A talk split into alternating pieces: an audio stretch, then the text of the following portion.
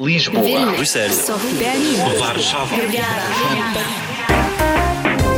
Поколението Z.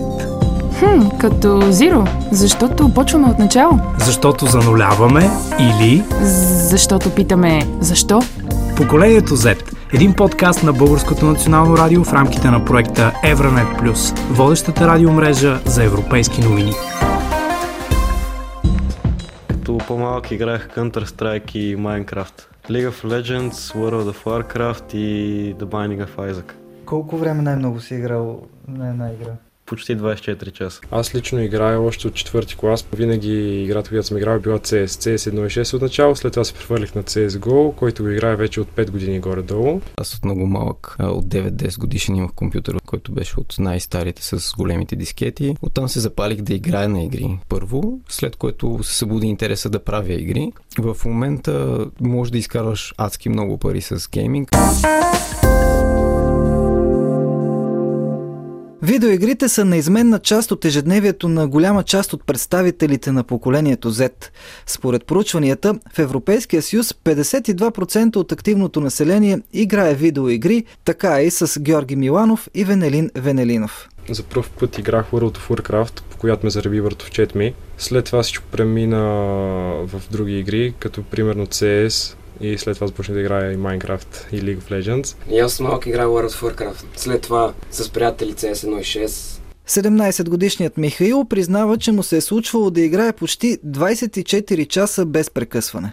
Игра от малък, но съм започнал да играя онлайн игри от втори клас, което е вече 9 години. През този период какви игри си играл? Като по-малък играех Counter-Strike и Minecraft. А сега?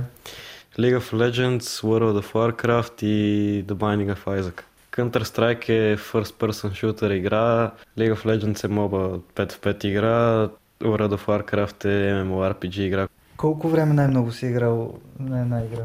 Почти 24 часа. А, участвал ли си в нещо като турнири или такива състезания? А, да, и съм печелил пари, даже в момента играя в а, училищна лига по League of Legends. Има над 150 различни героя, всеки е различен, има различни роли. Добре, каква е целта на тази игра? Да щупиш нексуса на противникови отбор. А какво е Nexus? А, главната кула, която е в базата.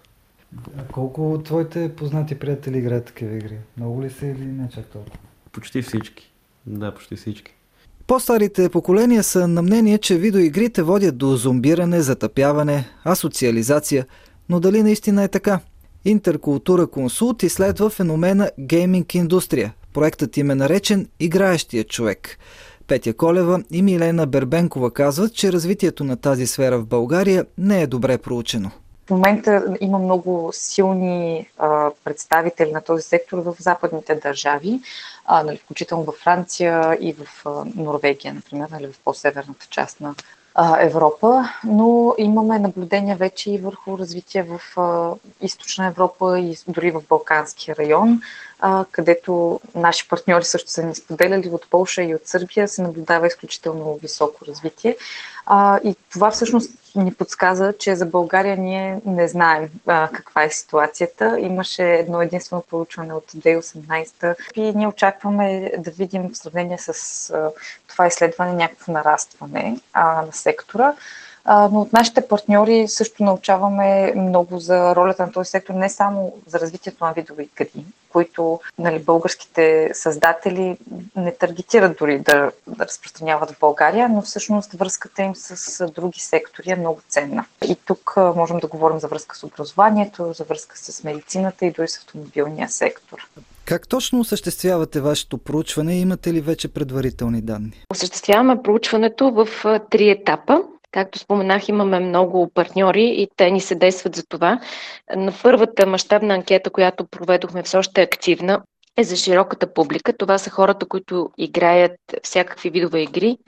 И Милена спомена вече, виждаме в предварителните данни връзка между хората, които играят настолни игри и създават такива също, и тези, които играят мобилни игри или видеоигри. Много от Анкетираните са посочили също и защо те се интересуват от игрите не само като развлечение, но и като възможност за професионално развитие или изразяване творческо. Имаме, разбира се, и друга анкета, която е насочена към професионалистите. Тя е активна в момента. Тя е много ценна в европейски мащаб да сравни как българските професионалисти се формират, какви са техните нужди от подкрепа и да създаде профил на, на българската индустрия в този сектор за партньори както в чужбина, така и в България, тъй като все повече от новите дейности и, и сектори с економически принос ще разчитат на този вид продукти и услуги. И следващия ни етап е, е анкета, която е насочена към творците. Голяма част от тях използват нови технологии, като AR, VR и така нататък. Много често обаче срещаме и нагласата, в която хората не разпознават тези технологии като нещо общо между индустрията на видеоигрите и, да кажем, съвременния театър, съвременния танц, съвременните музикални произведения. И също имаме две събития, за които предлагам Милена да разкаже. Те всъщност предстоят през май и през юни. Едното ни събитие, което е по-скорошно и е през май месец, ще се проведе в Велико Търново и ще се фокусира именно върху представяне на модерни технологии, които представят българското културно наследство и български художници. Също така в рамките на това събитие ще имаме и работилница за роботи за деца и младежи, която цели да покаже връзката между образованието, новите технологии и как всъщност можем да ги използваме за ползотворни а, цели. И разбира се, ще имаме и представяне на това какво представлява професията в видеоигрите, защото не всички са запознати, а много често има и предразсъдъци, включително към тази сфера.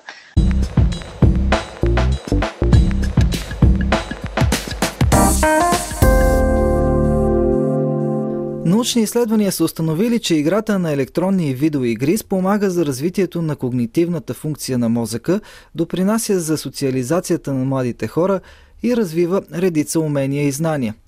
Разбира се, както и с всичко друго, не бива да се прекалява. Стигматизацията на видеоигрите от страна на по-възрастните поколения е нормална реакция, обясняват още Петя Колева и Милена Бербенкова тези предразсъдици, които съществуват не само в България, в много държави, се градят на много широка популяризация на проучвания и нали, такъв тип съдържание, което цели да представи в негативен план игрите. Със сигурност ще имат свои, свои негативни ефекти, когато си говорим за пристрастяване. Нали, ако си говорим за хора, които са пристрастени към игрите, тук със сигурност можем да видим негативните ефекти. Ако говорим обаче за хора, които, които са мнозинството, играят нали, с цел удоволствие или с цел развитие на някакви умения, тук ползите са нали, по-видими и всъщност повече доминират над а, негативите. Можем да помислим нали, за една игра, която ни среща с различни герои, а, с различни видове ситуации, в които ние трябва да попаднем, да вземем някакво решение или нали, да изпълним някакво действие, което в реалния ни живот рядко ни се случва. В този смисъл те ни помагат, например, да развием емпатия към различни хора, различни от нас, а, или пък да развием умения, нали, което вече са качества, които се прилагат в образователни системи и включително и при развитие на специфични умения за професии. Много често се разработват игри, които са с цел развитие на конкретни умения за дадена професия. Някои от тях дори са включително са свързани с запознаване с културно съдържание, което най-вероятно няма да срещнем или не бихме потърсили самостоятелно, нали, игри, които се развиват в исторически контекст, например, или в други държави. Бих допълнила, че много често забравяме в хронологичен аспект как всяка една нова културна медия защото игрите, когато са видеоигри или мобилни игри, всъщност представляват и един вид медия. Те всъщност са нещо, което в първоначалния етап обществото отхвърля. Същото се е случило с телевизията, с киното преди това. Предполага се, че хората прекалено много време ще ангажират с а, развлечения не няма да се ходят на работа, примерно. Но реално във времето разбираме, че на обществата ни се движат към, към все по-технологична среда и дори голяма част от материалния свят и културните послания, които искаме да отправим, дори тези, които свързват хората помежду им, помагат им да преодолеят страхове или да се спасят по време на, на COVID или пък след оперативни а, пациенти, които използват игри, за да възстановят част от а, дейността на мозъка или движението на някои нали, определени рефлекси. Това е бъдещето на игрите. Игрите не са това, което в първия момент а, представлява голяма заплаха. Но като всяка една медия, те могат да бъдат използвани разумно и могат да бъдат използвани ефикасно, а могат също и да бъдат оставени на течението и просто да, да очакваме да се развият от само себе си. Може би тук в това направление има един аспект, който си остава и е важен, както за, за всяка една културна медия, какво съдържание съдържа тя, кой го регулира, по какъв начин ем, формираме нагласа. На подобно мнение е и разработчикът на компютърни игри от Литва Шаруна Следас. Tai vieni gali ugdyti tiesiog motorinius įgūdžius, Някои игри могат да развият двигателни умения, рефлекси. Други могат да подобрят логическото мислене. Освен това, може да се подобри стратегическото мислене, както и креативността, като например с Майнкрафт.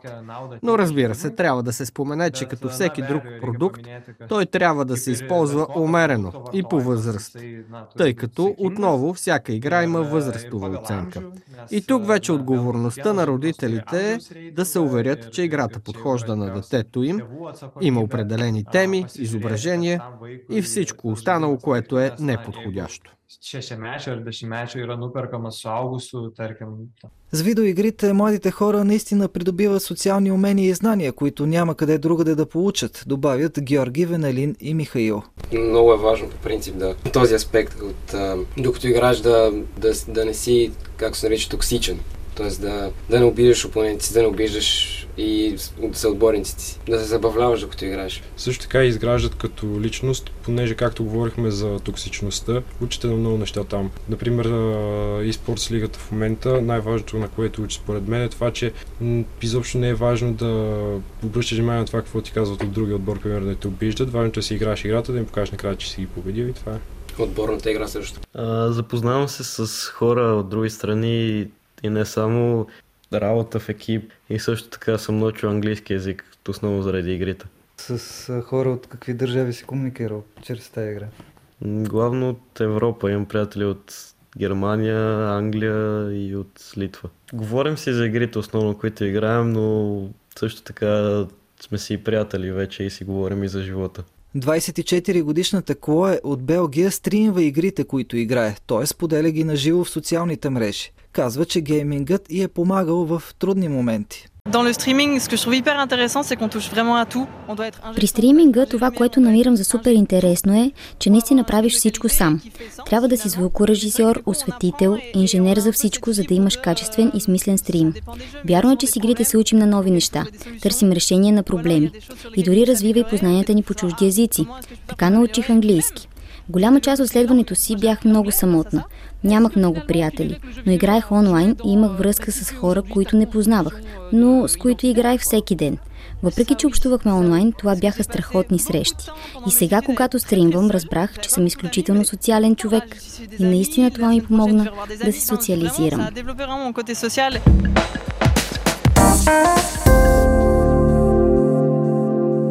Видеоигрите са един от най-бързо растящите бизнес сектори в световен мащаб. В Европейския съюз гейминг индустрията бележи до 20% ръст годишно като дял от економиката. Така хобито на младите хора може да се превърне в мечта на работа – такъв е житейският път на Иван Йосифов от Видин. Аз от много малък, от 9-10 годишен имах компютър в Видин, който беше от най-старите с големите дискети. Оттам се запалих да играя на игри. Първо, след което се събуди интереса да правя игри. И вече на 17-18 годишна възраст, като бях 11-12 клас, си намерих първата работа, като работех за едно студио в Лос-Анджелес, което беше базирано. Аз си работех от тук и започнах да се занимавам първо с анимации, след което станах студент и там започнах първата си работа работа в гейминг студио, понеже исках да се занимавам тогава с игри. Така че някъде от 17-18 годишен почнах да се занимавам с 3D и всичко в сферата на игрите и анимацията и така нататък. В момента има доста курсове и програми из цялата страна, не само в София, които са специализирани точно в това, в програмиране, в дизайн на игрите. Тоест един човек, ако има някакъв интерес да се занимава с това, дори да няма опит, може да запише един такъв курс, дори и онлайн в някоя платформа, пак може да черпи знания, така че ако искаш да го работиш, това не е нужно да работиш за българи или в България. А в чужбина е адски развито. В момента може да изкарваш адски много пари с гейминг. Най-малкото може да играеш игри, може да разработваш игри, може да си треньор на хора, които играят игри и има международни турнири, примерно на Counter-Strike, на Dota, на League of Legends с наградни фондове от няколко милиона. Много тинейджери мечтаят да се развият в бъдеще професионално в сферата на гейминга, показва първото голямо проучване на сектора в България. Петя Колева и Милена Бербенкова от проекта Играещия човек. Над 50% споделят, че те обмислят или са обмисляли професионално развитие в сферата на видеоигрите, което е а, нали, изключително висок процент, 50, почти 57%. А, в същото време сред нашите респонденти най-голям процент са хората, които са в тинейджърска възраст, което нали, дава насока, че това са хора, които наистина в момента поставят пред себе си тези въпроси, какво ще правя аз след като завърша образованието си. Изключително интересно е да видим как те откриват баланса между творческо изразяване и тех, нали, работа с новите технологии в, в този продукт. Изключително висок процент от тях смятат, че най-привлекателната страна на работата в тази индустрия именно възможността за творческо изразяване. Считаме, че данните ни ще бъдат много ценни за всички заинтересовани страни, и за публиката, и за създателите, и за а, обучаващите организации. И това ще даде възможност на, може би, на тази индустрия малко да се свърже помежду си и, и ще даде видимост, да, да променим негативния облик, който цари сред по-възрастните поколения и може би очакването, че това са само губене на време. Авторът на компютърни игри Иван Йосифов стига още по-далеч. В момента това, което се разработва усилено е така наречения метавърс. Това е реалният свят, пресъздаден в виртуален, в който, например, може да си купите парцел в виртуалния свят, да си купите, да кажем, някаква къща, да си имате съседи и така нататък. Така че това е бъдещето метавърса.